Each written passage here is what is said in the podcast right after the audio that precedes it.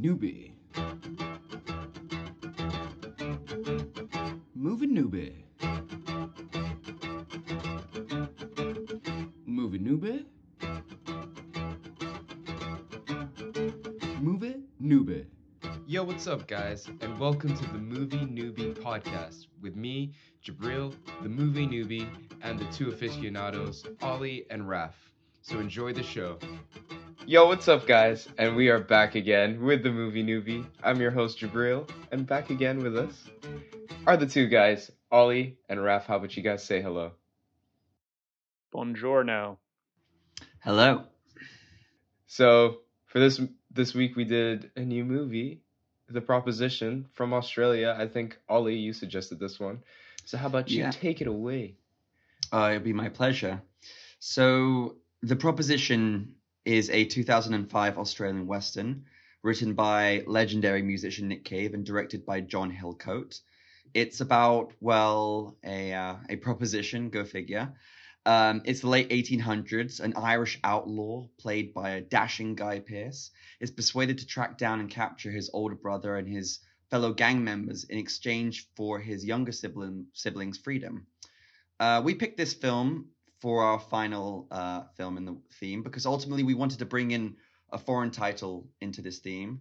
The Proposition was really well received when it initially came out, but it sort of flew under the radar. But since then, it's been cited as one of the best examples of the neo-Western genre. I think it's a really good pick for our foreign title um, because it shares a lot of D N A with the classic Westerns while also retaining something that is rather unique and distinct to its setting, which is the outback. So, yeah, without further ado, let's get into it. Um, Jabril, let's start with you. What did you think of The Proposition? Finally. Thank you. A movie... like a Western movie that I was like, okay, finally, they gave me something that I would actually enjoy, because it was um, it was really good. I really, really loved this movie. Finally, nice. Like there was, in comparison to the others, I felt like the pacing was really good. Like it kept me entertained, like for the entire uh, movie. The aesthetics were were awesome. Like I really loved a lot of the shots, um, like w- the ones that bring to. that come to mind are uh, when uh, the captain's wife is in the tub and she's like talking about her dream. Uh, mm. Another one is uh, when they're uh, flogging um, Michael, M- Mikey, Mikey, yeah, yeah. yeah. Um, and there's like the the villagers around and they have like flies on their back and on their hats. I thought that was a really cool shot too.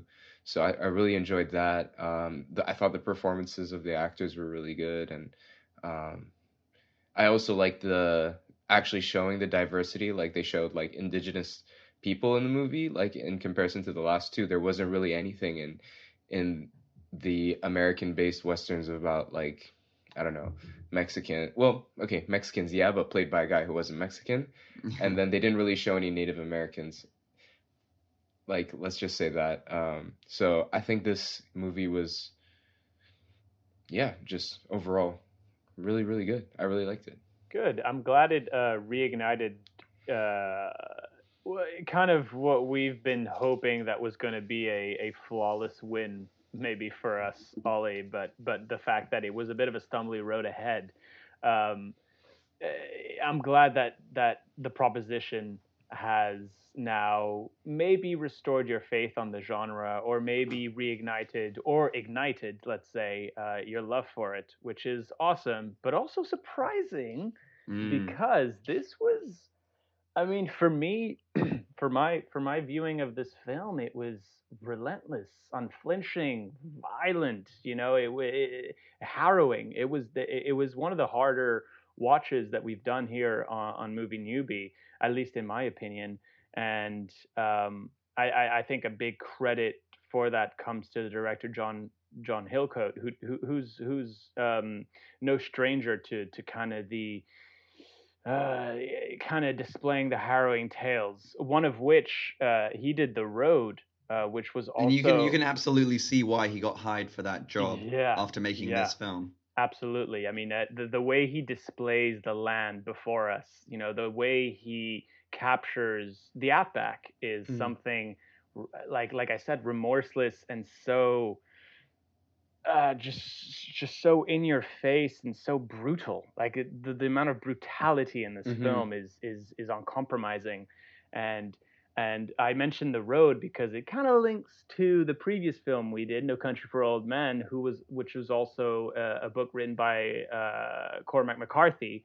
And he went on to direct a Cormac McCarthy book as well called The Road. So mm-hmm. a little, a little slight, you know, link there between between yeah. um, our films.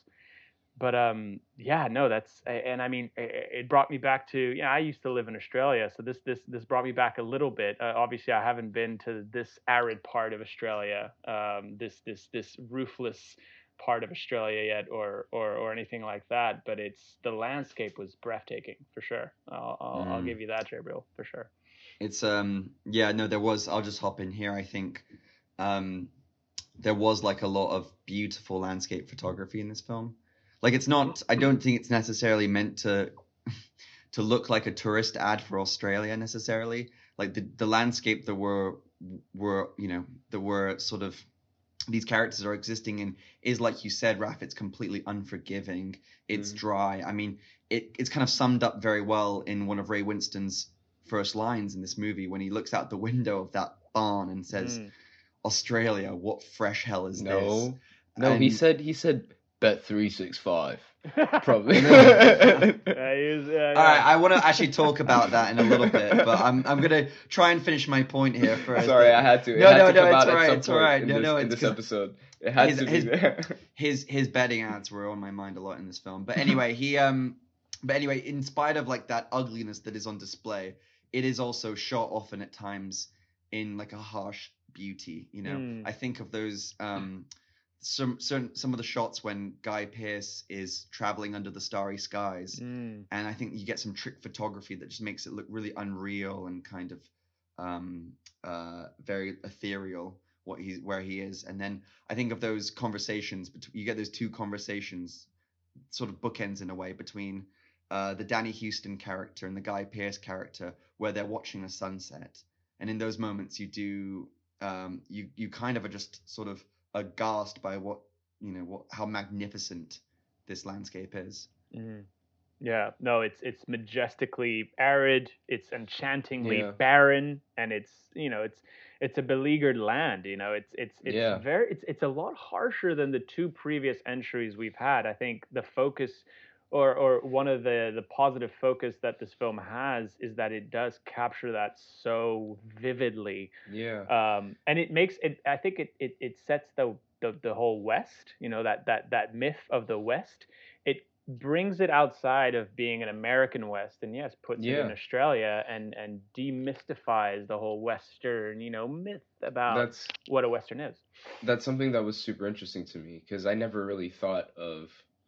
Um, I guess something similar to an American Western setting in Australia under like British colonial rule with like Irish, what I guess descendants of prisoners or like just a population of bandits. And it's very similar, I guess, in a way to the history of America in that sense. Um, and it was just something that I've never really thought of before. And I think it's yeah. a, it's, It's now like a genre on its own a little bit, right? Australian Westerns, kind of? Like, yeah, there yeah. are quite a few movies about it, kind of, right? I actually I don't know, don't know any other myself, personally. I mean, not that are, not that they're any good, but I think it's, like, mm. starting to gain popularity. Yeah. Well, I, I mean, mean, it's it's it's it's a frontier, isn't it? Yeah. Like, the Outback is kind of the perfect setting for... I mean, I'll I'll hand it over to our resident, you know, Australian expert, Raph, in a bit, but... I mean, the Outback is, like, vast, and there are, like, broad stretches which are basically uninhabitable, and yeah. there are barely any people there. And so that is the perfect setting, even to this day, for a Western, because where Westerns come from is the is the, the Wild West, where, similarly, in America, there were large stretches of land where nobody lived, and so there was yeah. no law, so people were making up their own rules as they went along. They were living it, in life and death situations. They were... Um, masters of their own destiny, and so of course Australia is the perfect place to set a Western. Like, it's so strange to me that out of the three movies, the one that felt the most like a Western was this. It's interesting. It's well, very what is a Western, right? I mean, that's that's you know that would be a definition of your own, wouldn't it? Mm, yeah. Yeah, it brings it. It brings it out. It brings it outside America. It it, it really does. And definitely. And I, and I think that's maybe why you, maybe why you relate to it even more, because it's something maybe closer to to to what you know. Mm. Like I'd, yeah. it'd be interesting to see what other like settings could kind of like try and do a Western. You know, like maybe somewhere like Mongolia or like. Um, somewhere in South America, like imagine anywhere a desert is kind of. Well, it'd be think, interesting think, to see their take on a Western. Well, I think I think that the you're you're perhaps even getting a little bit too hung up on the topography and the geography of it all.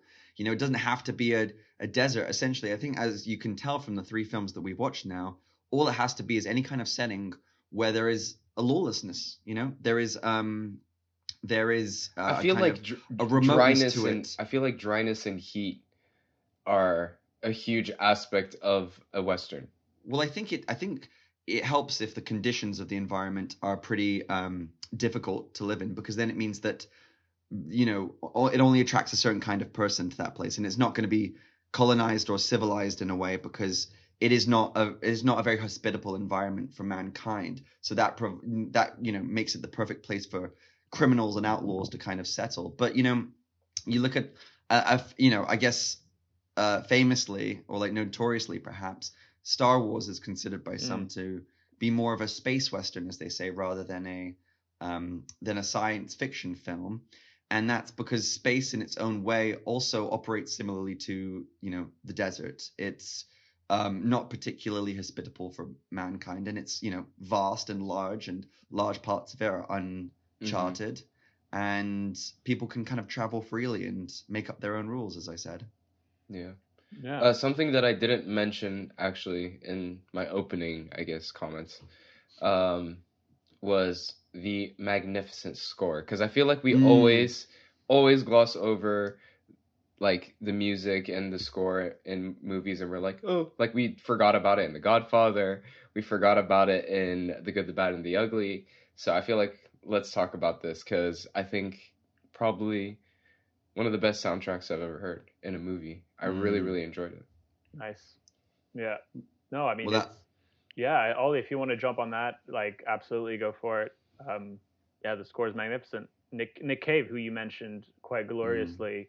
um, not only composed this, but but wrote wrote this piece. Um, mm-hmm. Who, when I first when I first um, saw this film, I I thought, is this inspired by a true story? Is this inspired by like true events? Um, but it's it's it's pretty much all fiction, as as I know it to be, unless you have anything to, um, to say to that, Ollie. No, I was just gonna say that I I don't think it's um based on any true events, at least not mm. that, you know. I think it's it's certainly not. I mean, maybe something like this could have happened, but I don't think this. I think this film is an original story. Mm. Um, but what I was going to say was that you do get this weird blending of fact and fiction, I think, in the very beginning, mm. in the opening credit sequence. Because, okay, so from what I can tell, at least the photos at the end are, I'm guessing, ones that were created or staged for this film, because it's these are photographs of the um, the Hopkins house that was uh, raided and burned to the ground by the outlaw gang, and that's kind of the event that triggers everything that happens in this story. So obviously that is tying into the narrative of the film. But then the photographs from before, they all look, they all looked authentic. They looked like real photographs from that period. And so I don't know if like there was just a mixture of r- authentic pictures and ones that were made for this film. But um, that does sort of play into the fact or fiction kind of realm. Yeah. Um, but yeah, I would like to quickly return to the score, Jabril. You're right, it is outstanding. I mean, that's what you get when you have Nick Cave and Warren yeah. Ellis working on your film. I loved how... Um, it kind of interpolated what must have been like folk music from the time. Mm, and because yeah. I really liked how um, the one of the outlaw, like the outlaw gang themselves the are dog, all Irish. Right? Yeah, yeah, they're all Irish, right? Because um, as they say in Ireland, sorry, in Australia in the eighteen hundreds, many of the early settlers were Irish. Many of them were actual prisoners or laborers as well that had been shipped over from Ireland. And they brought their own culture with them. And so you do have this wonderful, like there's this one scene where one of the gang members sings singing. a folk song himself. So good. Mm-hmm. Such a mm-hmm. such a great part of the movie. And powerful, powerful scene as well. Very jarring yeah. in that sense, where it's it's that beauty and then the the, the utter, you know, the the, the, the, the lynching or the the the, mm, the flogging, the, the, the flogging, the lashing of of whips too many times that he passes out, and it's that juxtaposition that is just played so wonderfully. Yeah. Yeah, absolutely. That was a pretty that was a pretty harrowing scene, actually. I yeah. I was Hard. watching this. I was watching this um, on a Saturday afternoon, so yesterday, and. Um, My flatmates had, had been out shopping um, for a Christmas roast, and then they came back, like, I think at that point in the film. And, you know, this is this is not like what you'd consider to be like typical Saturday afternoon fare. So they walked in after probably having had a really nice shopping trip, and they just come into the room to hear like this man just screaming again and again and again, because it just like does not it just does not turn away. Like in an, yeah. any other film, you might get two or three lashes of the whip, but in this one, it's like a three or four minute sequence set to the soundtrack I don't of think his they, torture. I didn't, because they said a hundred, right? Uh, what's no, they name? got to, they got to like forty, right? Yeah. And then he, the guy was like, and that was Faramir. such a great moment where the um even the, the whipper himself or the flogger mm. turned to yeah. David Wenham's character and was like, you know, gave him a look to say like, I think, you know, is there any point giving him any more lashes? Yeah, and the guy was like, just keep going, and you know he's yeah. not even halfway through. Mm. I, I I thought the performance of that character was really good as well. Richard Wilson, yeah, Mike yeah. Burns, uh, terrific. And I, I did some research, and he he he he hasn't acted in since, I don't think. Mm. Uh, he's been kind of under the radar for for a decade or so.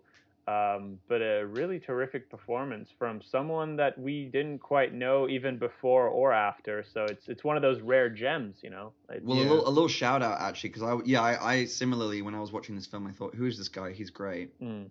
uh, he has a really challenging role. He's playing a a character who is it's you know doesn't really have it seems any is mental is mentally uh, uh, cognitively impaired. Yeah. Um, and has to, you know, spend the entire movie in a state of like utter distress. Mm. But um, yeah, I was researching him, and he wasn't. Yeah, you're right. He did kind of drop off the radar, Raph. But he was in this.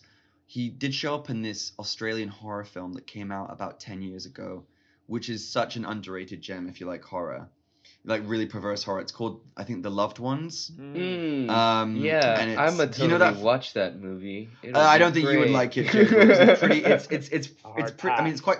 It's quite funny, but it's also like genuinely quite disturbing. But a right. really great example of Australian horror, which is actually its own it's great little thing. subgenre. Yeah, yeah, yeah. yeah. Uh, uh, Ausploitation, I believe they they they, oh, they yeah, call yeah, yeah. they call it, um, which is not to do specifically with horror, but a lot of it meddles with horror. Ausploitation is is very much. Um, they thrive on horror, which is, you know, kind of the basis for any ultra low budget movies. A lot of them tend to dabble in horror because it's it's one of the easier, well, maybe not the easier things to do, but it's it's definitely an easier thing to experiment with. So, um, but yeah, no, back back to the subject at hand, and I guess yes, living in Australia uh, for for for only a mere two years, I can't say much, but it's it's it, you know, once you I was I was living in Melbourne for for for a while. And I remember doing farm work, and part of the farm work that I had to do was mostly outside of the conventions of the city bubble. So once you explore, once you get to the outback state, let's say, um, you get to see remnants or, or, or, or kind of that, that old life where it's, yeah, it's, it's a lot of the towns or, you know, low buildings. It's kind of that like one strip, you know, it's that, it's that very Western, um, kind of construct where it's it's low houses, it's you you you have the pub right there, and then you have yeah your your doctor's office or whatever, and it, it it has those qualities.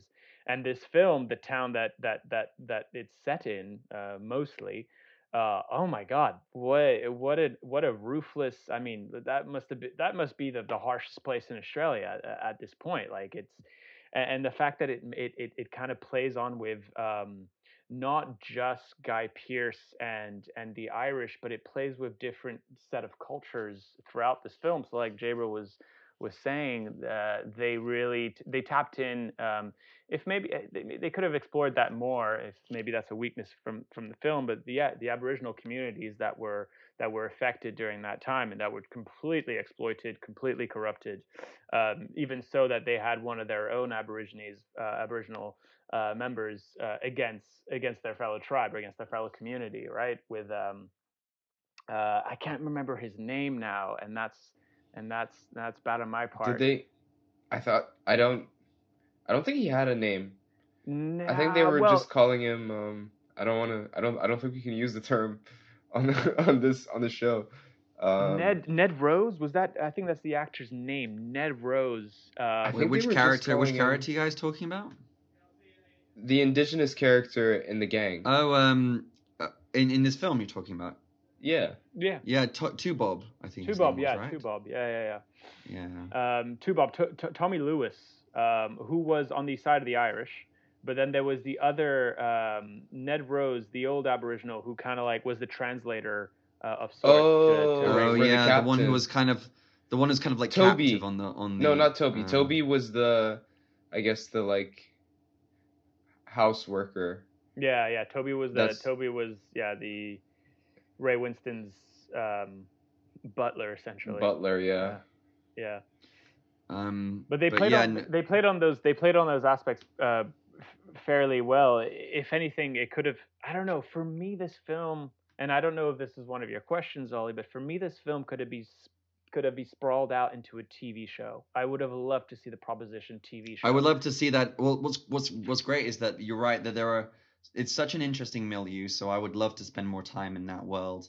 And then I think you could tell a lot of different people's stories over the course of several episodes. But there's also so much more story to tell because what well, I think one of the genius things about the structure of this film and the script is that it starts, um, as they say, en media res. It just drops you into the middle of things. I mean, it literally opens in the middle of a gunfight, uh, of a shootout. But then also the kind of incident that triggers everything that happens in the film happened before the story even begins. It, you know, the, the burning and the murder and the rape of the women on the Hopkins residence.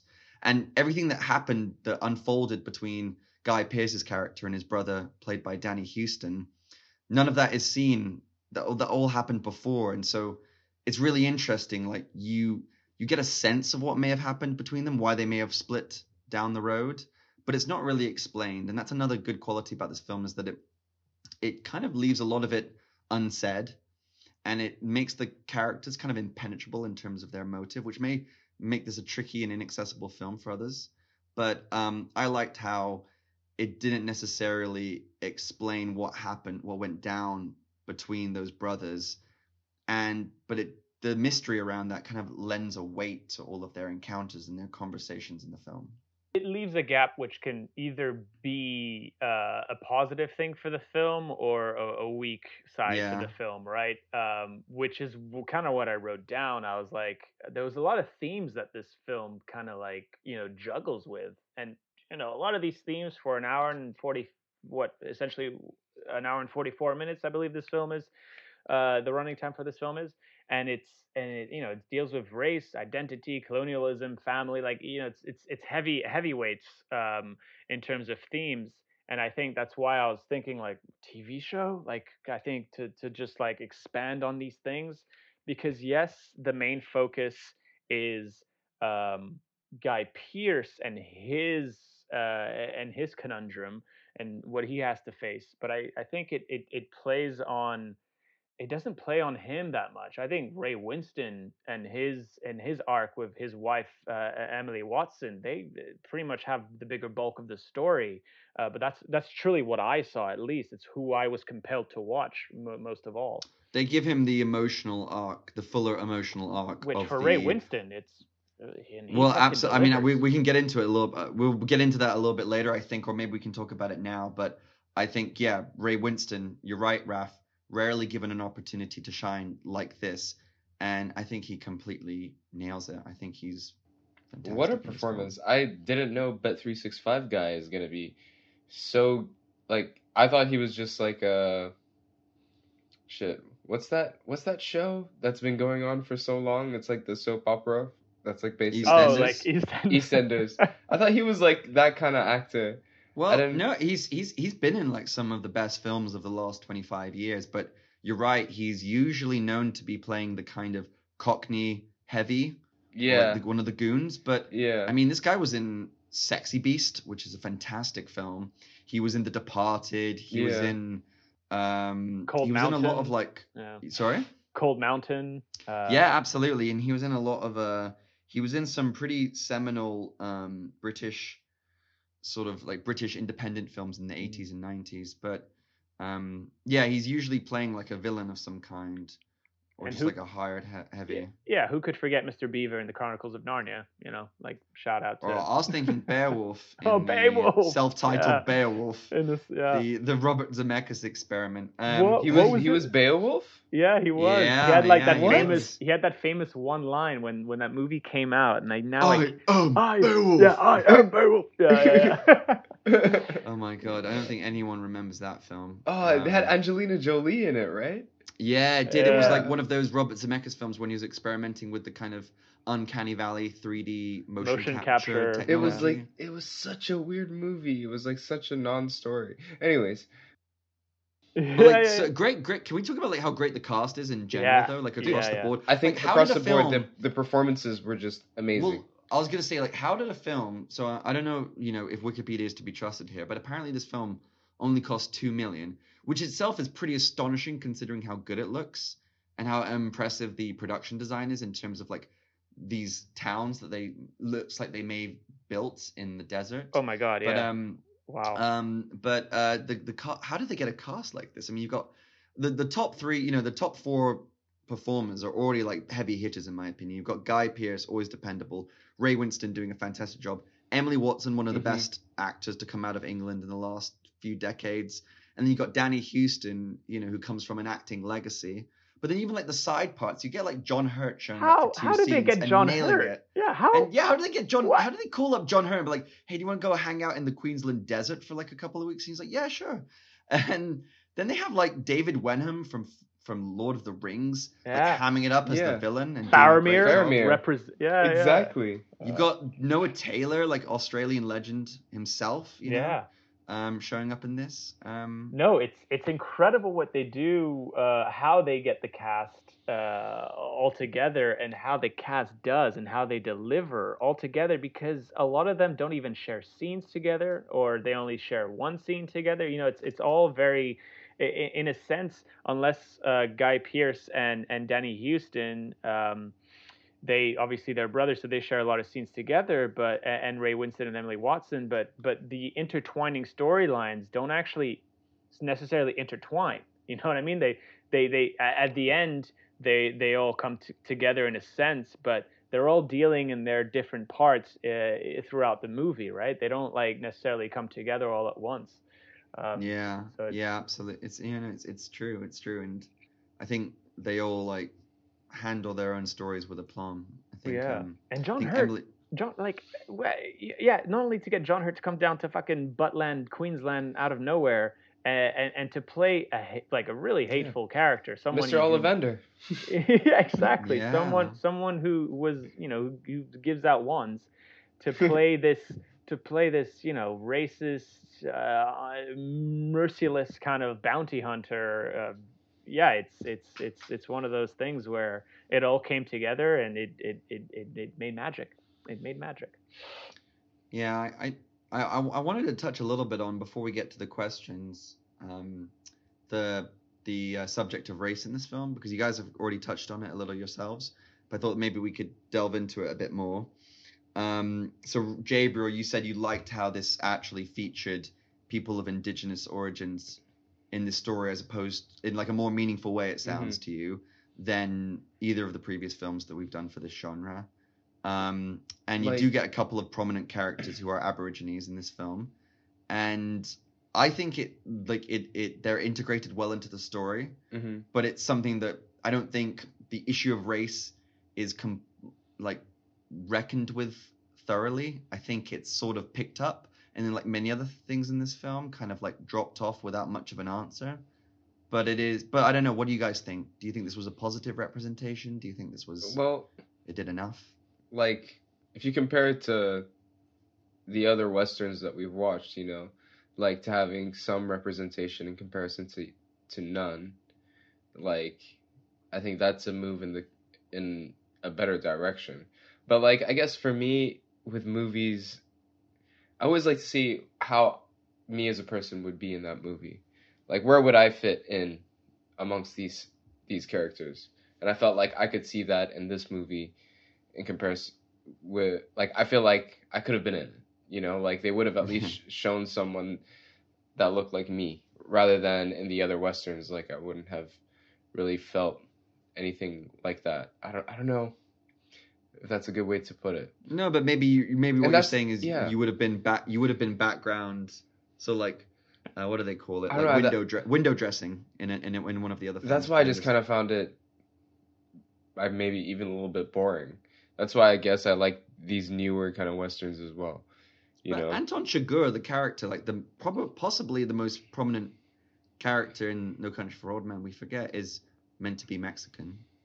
I'm yeah. not saying it's necessarily like a, I don't know Great. whether you know, his character necessarily reflects well on the on the conversation of race, uh, but um, you know, it's not like a complete whitewash, I suppose. But um, but then again, I guess. Anton Chigurh doesn't feel like he comes out from Mexico. He feels like he comes from hell. He's not even human. Yeah. Um, I mean, in, in this movie, I felt like they at least yeah. showed, like, what, what was going on. Yeah. Like, at the time, like, they at least shed some light on it. Like, I think if, if that was omitted... So let's say if this movie came out now, in the type of culture where the, where criticism on movies for everything... from like representation to like how good the movie is, like if it's held under a lot of scrutiny. If they were to have omitted indigenous people in an Australian movie mm-hmm. of this scale, they would have been bombarded with hate for not showing the diversity. So I think they did a good job with it for something. What is this? two thousand five Four? Um, seven, right? No, seven. two thousand five two thousand five Oh, two thousand five right. Yeah. Mm-hmm. So I think this is great for two thousand five I doubt any other movie would have been this good with representation and diversity in that t- at that time. Yeah, perhaps it's unprecedented um, for for for that time. Mm-hmm. And I th- I think you said it right. It shed a light. It didn't it didn't show us the light. It just it was a, it was a mere sparkle. I, yeah. I put inside look, but it wasn't an inside look. It was a peek, if anything, into the brutality and colonialism upon the mm. indigenous community, right? Like, some, like some... sorry, let me just like yeah, yeah, interject yeah, yeah, really on. quick. Um, it just reminds me of, let's say, like a movie like Dunkirk that had a lot of um, criticism for not showing um, Indian soldiers that were a huge part of that um, oh, whole battle. Huge. Or yeah. that, yeah, so um, something like that could have been avoided if they just shed a light on something like that, you know, like a passing scene with like a battalion of Indian soldiers. So like that's that's the kind of thing that I was thinking of, you know. Yeah, and, and it's and, it's not the mission of the movie to show diversity, but it shows it in its own little way. Right. Yeah, because it's that's not the story at hand, but it is part of the overarching story. Um, and and the fact that they do show it is a step in the right direction, like you said. Obviously, it was a peak, so for me, it wasn't enough just to introduce these characters. And like you said, Ollie, just to like drop that storyline, just to carry on to the main narrative. But I did appreciate how they also um, how they also represented the uh, the Australians, you know, because because there's different levels of class in this film, right? There's the indigenous community, there's the indigenous people that are being corrupted or or or, or lavishly treated, and then there's the actual Australians, uh, like let's say the people of that have gone on to to become part of the land, and then well, there's still the British rule. That well, you mean like to... the Caucasian settlers? Like yeah, yeah, really the, Ca- the Australians. The, yeah. yeah, the Caucasian settlers, the, the ones that are have, have more of a prominent Australian accent. Yeah, I think you're, you, you've got like the different generations. You got different generations of, of settlers, and yeah. you're right that they're showing the class distinctions between them because the, the the people, I guess, what people now think of as Australian people in terms of like, I guess, white people with an Australian accent. Mm. Those are kind of the. Uh, the the sort of those who report to Ray Winstone's character mm. and who often malign him behind his back. Mm. And then you have people like Ray Winstone's character, who is clearly not from Australia, but is noticeably from like maybe a, a, the, the Cockney class in the U K. Mm. And then you've got a character like David Wenham, mm. who uh, who is clearly, you know, uh, British R P. It seems like he's yeah. he's got that R P exactly. Yeah. So he seems like. He he's obviously in the he biggest does it very position well. Of, I thought he's got the mo- well. he's got the yeah he's got the most power, and he clearly yeah. comes from a, a certainly a more uh, distinguished class in the U K. Yeah, yet yet most power, but I feel losing the grip. Power, on power. I mean, uh, yeah, yeah. in terms of like institutional power. Yeah, yeah institutional or, um, power. Yeah, because uh, yeah. in that town, in that town, obviously, uh, in that town that we're exposed to, uh, the power struggles are very apparent, and even the the power struggles within the ranks, right? So Ray Winstone, you know, having kind of that mistrust between him and his uh, fellow, let's say, officers or, or or lower ranks, which are, I guess, commonly known as maybe the the the the, the settlers that have gone on for more generation in, in Australia, and and the um, the slight the slight um, the slight kind of peak on on um. on alcoholism as well, because alcoholism hmm. plays a big part, uh, a, especially back in those days. Um, alcoholism was a big thing, and I think maybe that kind of ripples on to to to, to modern day Australia, how they're dealing with, with alcoholism there. But the fact that, yeah, most of those guards were just blatantly drunk and, you know, mistreating one another. Well, and what else is there to do when you're living in in, in, this, in such remote conditions, it, exactly. and so in such isolation? I feel like um, that's a pre- that's pretty constant across most Western yeah. films. Yeah, yeah, yeah, yeah. I think so. For sure, and, for sure. Drinking. I, so just looking at the time, there is so much more I would like to talk about when it comes yeah. to class and race representation, but I am aware of the time and we should go back to questions. Oh God. Um, did that sound but like we I'm... ran out? But we ran out of time on that. Yeah. Subject. Apologies to Matt Damon. We ran out of time. Apologies to Matt Damon. It sounds yeah. like I'm basically bumping, you know, race relations and for, yeah, because we ra- for scheduling issues. But no, I did. Okay, there was one. If if I may, there's one. If I could have like the last word on on something. It's okay, Ollie. It's okay. Don't worry. You got it. Oh my! I'm just the last thing. Very like re, yeah. I'm, I'm suddenly, suddenly feeling very self-conscious of the fact as well that I am the white the what the white guy here, and I am trying. I think to we all are. Word in on. Yeah. But I just thought that the um uh when it came to the Aborigines character, there is that that character who is essentially a servant or sort of um is reporting to Ray Winstone's character. He there's this scene where he leaves the household, mm. um and he takes off his shoe, his boots, and clearly and... he's been given. And so he can walk out into the wilderness barefoot, which is what he was prob- he has always probably done. And, and I a handkerchief was... or something? Yeah, yeah, yeah, yeah. I think so. And and that is like of many in this film, and I'm going to talk about this a little bit later during the questions. But one of those really well observed silent moments in this mm. film that say a lot without saying anything. Again, yeah, they there are those moments of sensitivity towards these themes and towards these ideas and towards the the struggle that Australia was under in, in that time that was captured, like you said, in such intimate moments that you're like, there it is. It, they, I mean, in a way that that pays the dues and that that kind of says yeah. more than it more than it could have just by yeah the removal of the shoe. And so there are these beautiful, these beautifully placed moments. Uh, I was wondering what that was, like, if that's something common that well, happened, I mean, or yeah, I mean, like you know, uh, I guess the, the the one reference that I that I would know about um, was you know a walkabout, uh, an Australian walkabout. Um, Aboriginals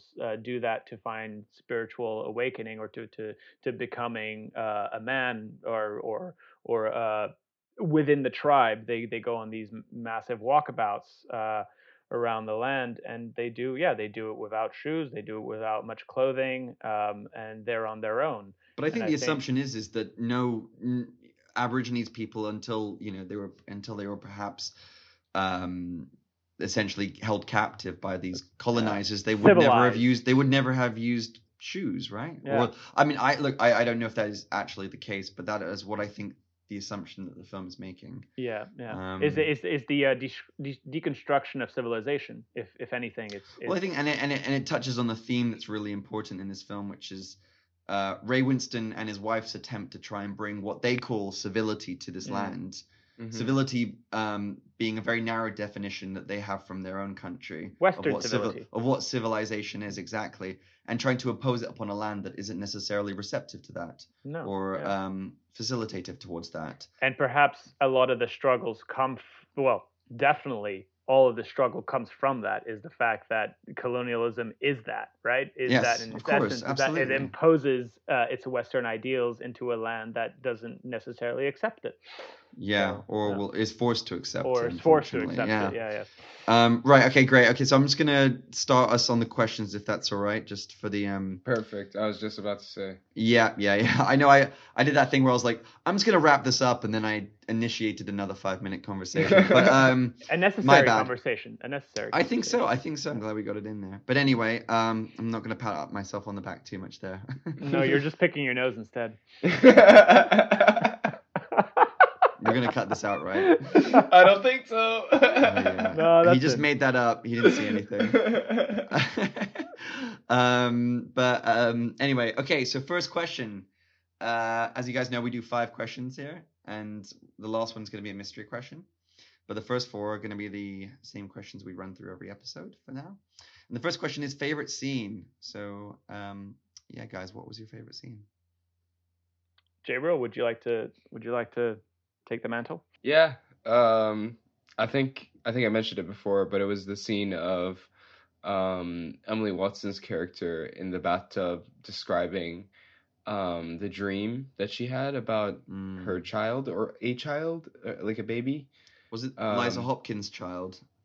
Because the woman that was one of the women that was murdered and raped.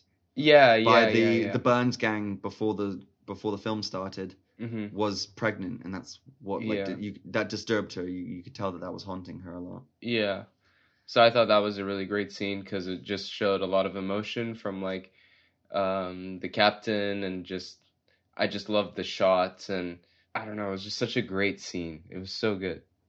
Mm, great I, scene. I, I like, yeah, because I love their performances. I love those two characters especially, like. Their interactions with each other. I thought I really liked the focus on them as well. Um, and yeah, it just showed a lot of emotion. And I was like, that's, that's a constant throughout this movie. I was like, wow, there's a lot of emotion in this movie. There is. Yeah. Very, very, uh, a lot of, yeah, like you said, a lot of emotion. I was going to say emotionful. That's not a word. um, But uh, yeah, Ollie, would you would you like? Should I should I say you mine? Go, you go, um, yeah, you go ahead. I'll I'll, I'll um I'll answer be, last. Because you said scene, uh, the one that I was thinking about was when Guy Pearce and Danny Houston um kind of first get together, and there's this beautiful, I don't know what the time of day, you know, sun, beautiful sunset uh, overlooking kind of the Australian landscape or or that part of the landscape, and that lighting. Oh my God. Well, you know what's you know what watching that as someone who has a little bit of experience on sets and in location production. It's a magic hour. That would be a yeah, but that would be a bitch because basically to, to get that lighting and to get that shot of the to have that shot of the sun in the background, you've basically got a a span of m- maybe ten minutes, probably less, to shoot to get that right. And if you don't, then you're gonna have to wait until the next day and hope that the weather's the same. So those are really difficult to to get. So yeah. um yeah. It's, so it's a bold it, move to set such a pinnacle scene against that backdrop. For sure, for sure, and it's and it's a big scene. It's a it's a pivotal scene, like you said. Um, and I think a lot of a lot of credit comes down to to to to yeah to, to everyone that was involved making that scene and composing it. Because I mean, these some of these shots and some of these frames, some of them are my. One of which is my, you know, uh, wallpaper on my uh, MacBook. So it's it's it's just beautiful stuff. Yeah, that that's that scene when they're first together. Mm, great choice. When he almost decides to almost almost it could have ended the movie, but he did. Yeah, yeah. Um, yeah. For my pick, I mean, there are so many there are scenes like that one that I would, I think, could easily be picked here. But I'm gonna go with something that just it's a very small scene, really. Um, but it did strike me a lot when I was reading, when I was watching this film, sorry. And that was the scene where Guy Pearce visits the Hopkins house, which has been sort of, which is uh, in a, which has essentially been razed since the Burns gang passed through and did their unspeakable acts. And there's this great moment where like the music's really solemn and beautiful. And there's this great moment where, to be clear, this house has been burned. So there's not even a roof really, but when Guy Pearce walks inside and notices that he's crossed the threshold. And again, this is not a house. This is just wreckage. He takes his hat off um, out of, I guess, respect, I suppose, or just out of, um, I guess, a sense of of familiarity with or an accordance to the um, the customs and uh, the manners from which he came, which is probably from from Ireland. And I just thought that was a really beautiful, silent, you know, observed moment. And I think this film has many of them, so I wanted to pick that as to, to represent it. Um, so yeah. Okay. Uh, next question is favorite performance. Uh, Jabril, would you like to start us off again? Mm, favorite performance. Damn, it was in my head. No, I just completely. It just. Do you want us to come back? To oh yeah, maybe? yeah, no, no, I got it, I got it. Um, freaking Faramir, David Wenham. I really liked him because, like, for the movie, I was like, damn, this guy looks so familiar. Um, but he does the evil, like the evil colonial guy, pretty well. Yeah, because you know, there's, there's always the evil colonial guy guy in movies like this, from like the ones in Ip Man to like um, Pirates of the Caribbean. I thought he did a really good um, mm. colonial asshole. Yeah, you know, um, really funny. I I know I I was thinking while watching his performance in this film that Guy Pearce, who's also who's the lead of this film, plays a very similar character in another John Hillcoat film, Lawless. Um, Raph, I feel like you've seen that film before. I have seen that film. And yeah. I, I, I don't think personally it's as good a film as this, but the, the one memorable thing from that film is that Guy Pearce plays an absolutely loathsome and disgusting villain who's not a British colonial or anything like that, but it's kind of a a very over-the-top, um, slightly, I suppose, for lack of a better word, kind of delicate or like like a bit feminine, effeminate mm. perhaps, but yeah, he plays a very similar character in that film. Um, mm. Yeah, it's a good choice. Again, another another very a very hard watch, a very unflinching, very mm. very narrowing watch. I mean, I think John Hillcoat is uh, Hillcoat is uh, yeah built a career on making films that kind of disturb you in a way. Um, Yeah, sh- shall I go? I guess we'll, we're going on this pattern where I'm going next. Oh, um, sorry. Yes, yeah, please. Uh, Emily Watson. Uh, oh, I think uh, Martha Stanley, Emily Watson, portraying that character, does it with such delicateness, such sensitivity. She brings the emotion across the board. Um, and she's just a wonderful actress. Uh, uh yeah and and her and her relationship with Ray Winstone, I mean, seriously, it was it was one of the things that y- kept me going for this movie. Not that there wasn't anything else that was uh, the whole thing was keep keeping me going, but the, their relationship was really really what um what brought the emotional arc of the movie together. Mm, good choice. Yeah, fantastic actress. She always, you know, improves anything Yeah, she she she's in. I meant just by being there. Um. So if, yeah, for my answer, I'm gonna go with um. Because I'm surprised neither one of you said this, but I'm gonna go with Ray Winstone. I don't think I need to explain it too much. We already kind of touched on his performance earlier in this recording, but I thought I was just really pleasantly surprised. Um, in this film, seeing him, I had I, I have seen this film before, but I had forgotten how good he is in it, and it just made me think about how how I haven't seen him in anything apart from those bloody ads for years, and it's a shame because uh because you know, as this film shows, that he can really do a lot when he's given a juicy role. And um you're right, you know, he plays a cent- a really pivotal part in kind of bringing a, a heart or a um a sense of tragedy to this story. So yeah, three sixty-five, the world's yeah. largest betting company. It's always like in a cab, like yeah. on a rainy day, and he's like, the odds for today. The odds for today. Yeah. Arsenal. Two to one Arsenal. Arsenal Tottenham. what, what's it going to be? Yeah. All right. Yeah. Great. So um, next question is, what's aged the best? Uh, Jabril. What's aged the best? Um... I don't know. Shit. Do you want me to take over? You while can, you gather you, your you are allowed to pass, I suppose. Yeah, yeah, yeah, we pass, discussed pass. It. I'm a pass. pass. I have no idea. Pass. Raph, what aged the best? Um, to me, what aged the best, which is something movies uh, tend to forget, which is wardrobe. Mother mm. effing wardrobe. Mm. The wardrobe in this film, my goodness, it's um, it's it's tangible. I mean, it it's was great. all. It was all handmade stuff too, to to make it as authentic as possible. Like oh, yeah? in, even from the buttons themselves. I think uh, there's one particular scene that strikes to me is is is with the lashings. Um, you see mm. all the all the mm. flies on their hats, and and, yeah, and you yeah, see yeah, the yeah, dust yeah. coming off them. Like they look derelict and decrepit, and it's uh, yeah, the wardrobe, the, the the costume department in this film, like props, man, props. Yeah, that's my that's choice. A, that's a great answer. Um, yeah, I, I would say we we talked about it earlier, but the Nick Cave score. Yeah. I think it's um. Mm. I actually remember I used to listen to tracks from this score, or uh, like years ago when I was studying or working or just wanting to listen to some nice music, and I haven't listened to it in a long, long time. So rewatching this film, I was like, oh damn, I gotta go check that out. I'm gonna put that in my film score um playlist on Spotify. Hey, I've got one. I've got one too. let's let's link up later. Oh yeah, absolutely. Let's do this. Yeah, yeah, yeah, yeah. yeah. All right, my people will be in touch with your people. All How right, about sweet. we just make it a a playlist for the people? Yeah, yeah, movie newbie, a movie, to. a movie newbie uh, score yeah. playlist. Yeah, yeah, that yeah. sounds good. Damn, yeah. there, there's an idea. That's that an is idea. actually a pretty good idea. We'll do a collaborative oh, playlist. Very, very clever, Jabril. Cross-platform marketing. I like it. It yeah. is what it is, man. That is what I do. All right, bring on the next question. All right. Um, okay. Uh, second last question. Uh, in contrast to the previous question, what has mm. aged the worst in this film? Um, so the special effects. Okay. When the guy's right. head got blown off, it was clearly.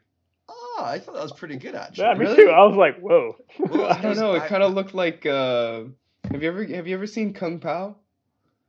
Oh, um, yeah, yeah, I have the YouTube it's film. That... Yeah, yeah, yeah. No, no, no, it's not a YouTube film. It's like a film from like nineteen ninety-seven. Oh, Some no. shit, I think you're thinking like... of you. Were you thinking of Kung, Kung Fu Fury? That's I think yeah. I, I was, think he's thinking of Kung Fu Fury. Yeah. Of that, yeah. Um, that was great. Kung Pao. It's like a really low budget movie. You guys have to watch it. It's actually really funny. Maybe we'll, we'll explore it on another episode. Um, but yeah, it just it just looked. Oh, and okay. that's and that's Jabril's review. Everyone. That was one it of looked, those. Yeah. I actually think that this may be a thing where, like, I watched a pretty bad copy of this. I'm not gonna lie, because um, I couldn't really, f- I couldn't find it anywhere on any of the um, streamers, or um, I couldn't find where you could purchase this online. Yeah. So I ended up watching a pretty crappy um, copy. I'm not gonna lie, and I think um, this may be a, may have helped out because I didn't. I thought that looked good, but then I wasn't watching like a H D version or anything. Neither, neither was I. To be fair, I was. I like. Uh, I was like on my mouse, and my mouse accidentally slipped on a stream, and I was just like, "Oh, guess I gotta watch the stream." Here I am. Oh yeah, oh, I hate oh, when that no, happens. It's it's playing. Oh, and then guess you were I gotta overco- full screen it now. You were overcome with like temporary paralysis that lasted exactly one hundred five minutes. Yep, yep, yeah, exactly. That's exactly yeah. what happened. We've all we've all been there. We've all been yeah. there. um, um, J- Raph, hit me. I, I I don't I don't know if this is going to be an answer that really uh, answers the question that well, because what's the weakest? What's the what's the thing? It's what was your question again? Here I am asking you what your question again. What age? What, yeah, what, I, what no age wonder this was. No wonder your answer's not going to answer the question. Exactly. You don't remember I don't, what the question I don't even is. know. The, I don't even know what the question. Can you tell me the question? What has um, aged the worst? What's the most you've ever lost in the By the way, these guys actually, before, just to let the audience know, before we started recording, I was like giving them a little like update on, I am going to ask you these questions. And they were both like, no, nah, I like to, pre- I don't like to prepare answers. I like to just like do it in the moment. You're getting a hard, think of anything. Yeah, you're getting a hard pass on Jabril. And then well, you're getting know. like a, you're, you're getting a, I didn't know what aged the best. I didn't know. Okay. Okay. That's fair. And and I butchered and I butchered this question. So um, what's aged the worst? I I again I'm gonna answer you, but it might not answer your direct question. But I think the fact that it could have been either longer or a change of format. I think ma- making it a Long, T V longer? show. Lo- longer. Um, uh, that's the British R P longer, by the way. Uh, longer. um, no, but I think maybe, uh, yeah, extending it. I think it delved in so many deep and big themes, uh, and it had so many storylines within it that maybe some of that was its weakest link, that it was playing with a lot, and it still managed to to weave in everything. But uh, I think a T V show would have served the proposition um, better as a format.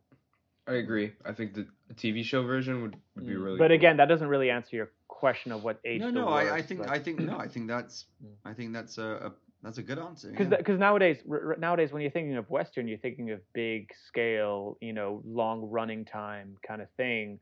Uh, even No Country for Old Men was two hours, tightly knit two hours. But um, yeah, for this, it just, yeah, it, it played with a lot of things. It juggled a lot of things that I think it could have been easier to for it to be a T V show, T V series. Yeah, well, that, that that's a good answer because I think it ties a little bit into my answer. But I will say I actually really like that this film's kind of tight, and it's just mm-hmm. a it's a tight one hundred minutes. There's no fat on this story. Maybe actually it could use a little bit more fat. But um, uh, but yeah, I would my answer for what age the worst, I would actually say uh, Emily Watson's character's arc. I think mm. she is magnificent in this film, and I loved watching her character in this film just because she she she does it so well. But I think that they set up a really interesting conflict for her character, and then they just didn't really let it go anywhere. They, and that's kind of like, I mean, maybe that's the, that, that is sort of the elliptical nature of this film. It does that with a lot of its themes and characters, but that was one story where I thought she could have been better served in the end. Cause at the very end, she doesn't really get a moment of, I think, catharsis, mm. um, in front of her, her husband. And instead, in the end, she's, you know, held down, brutalized, and nearly raped by this one of the outlaws. And then Guy Pearce comes in and just blows his head off. And then, you know, we don't really hear from her again. So that's something I, w- I wish could have been added to uh, in the more in the film. But yeah. yeah. Um, right. Okay. Quickly, last question. This is the mystery question. So these guys have not been prepared on this one either. Uh, my answer is. Uh, okay, my question, sorry, is what do you think Charlie did, um, you know, right after this movie cut to black? Because it ends on a pretty, not on a cliffhanger, but it ends on a question mark, I guess. You know, Charlie Burns kills his brother and then goes out to sit with him as he dies. And then his brother asks him, what are you going to do now, Charlie? And then we um, we cut to black. So what do you guys think happened next? Uh... Jabril, do you want to take over, or shall I? Shall I hypothesize? I guess for me, he probably went off and just lived a peaceful life, doing nothing, mm. like just in seclusion as a hermit in the middle of the frickin' desert. Just, you know what you've just said? You just said what? A classic Western trope. He rode off into the sunset. That's basically mm. what he did. That's that's that's Whoa. What I think he did. You learned that's... a lot. Look at us. Boom. That's exactly what a Western is. Oh, yeah. Wow. And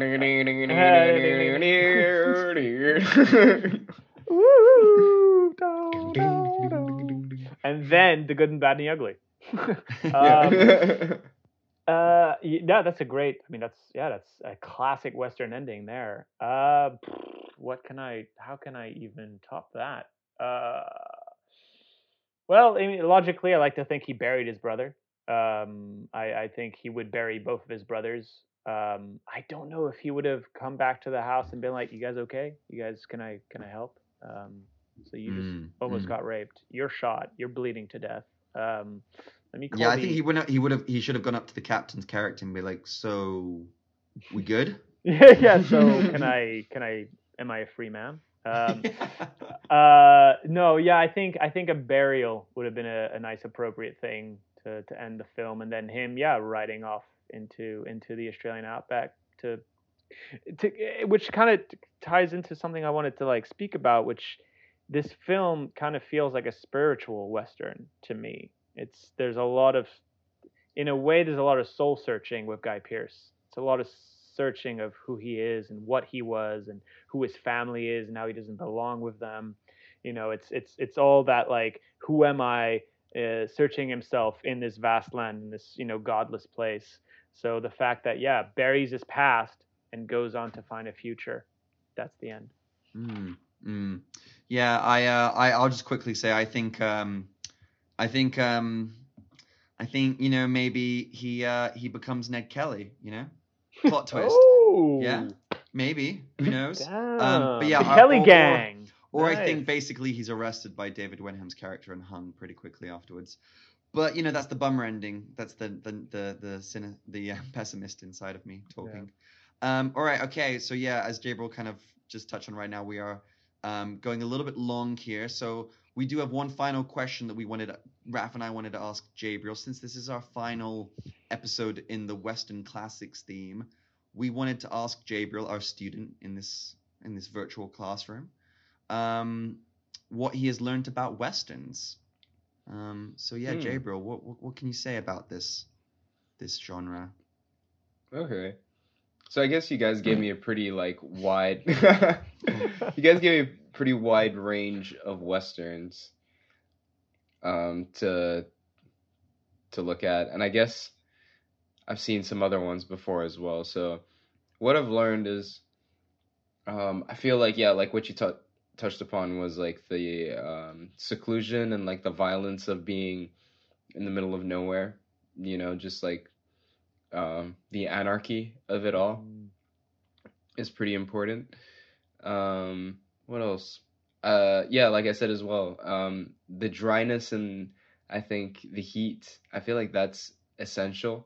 But I guess mm. maybe um, extremities of weather. Because mm, I feel yes. like you could you could do a Western in Alaska. Absolutely. You know? For sure. Something like that, you know, like in I'm the a... snow or in the forest, you know. I, I feel like it's the extremities that make it seem like the Wild Wild West, you know. I think that um, film Wild River was kind of like that, wasn't it? Indeed, yeah, it was. Yeah, that, that's it. Um, Wild Wind River, sorry, Wind River. Wind River, Wind River. Yeah. Yes, that is kind of like a Western set in, you know, sub-zero temperatures. I don't know. I I uh, I don't know. Ah, it's for Western Classics Volume Two, okay. Or maybe not. Yeah. Who knows? Um, um, all right. Well, great. We are running yeah. out of over over long, so I'm going to leave it there. Great job, Jabril, with that answer. Um, I think you're. Thank uh, you. Thank you. You're. Uh, you must have wonderful teachers. Um, so I think we've got one last thing to do. The ratings. oh, oh, why did everyone pause? oh, man, sorry. Oh, did I did, did I skip yeah. ahead by going to that last question? No, no, no, no. no, no, no that was no, fine. No. I mean, that's that's that's, that's that's what we that's what we've got to do. All right, I'll take it's the lead. The ratings. It's I'll time. take the lead here. I'm gonna go with eight exploded heads out of ten. Okay. I'm gonna go with eight. Flies on a top hat out of ten. I think it was eight out of ten. Uh, and you know what? I'm gonna stick to the same guns here and go eight lashings out of eight uh, out Whoa. of ten. Well, eight out of eight, huh? Nice. So yeah, I'm gonna defy nine. the rating, guys. We're, eight out we were of supposed ten. To. I was really hoping that we were gonna have come up with like a, a sound effect if we all get the same. Oh, no, that that's rating. Only for ten out of ten. Oh, if we all okay, okay, deal, okay, cool. Yeah. All right, well, that's still pretty cool. That's that's what's coming for for this for this new relaunch of The Movie Newbie. Yeah, watch out, guys. Well, thank you guys for the lovely theme. Well, not so lovely, I guess, if you've listened to the last two episodes. But um, um, thank you for the Western theme. We're closing this one, and yeah, get ready for our next bonus ode. We're coming for February. Uh, we've got a new theme for you guys, and I think you guys are really gonna enjoy it as well. Um, and before we go, don't forget to like, share, subscribe, comment, five stars, go on YouTube. Uh, no, not YouTube, sorry. Go on iTunes, go on Apple Podcasts. We might be on YouTube soon once we figure that stuff out. Um, thank you guys again for being on the show. And, uh, yeah, that's that. Catch you guys soon. Woo! Yeah, yeah, yeah. Move it, noob it. Hey guys, if you like the show, don't forget to follow us on social media. You can find us on Instagram and Facebook at The Movie Newbie, and you can also search The Movie Newbie on Medium for really cool spoiler-free reviews. So, catch you in the next episode. Till next time, guys. Enjoy.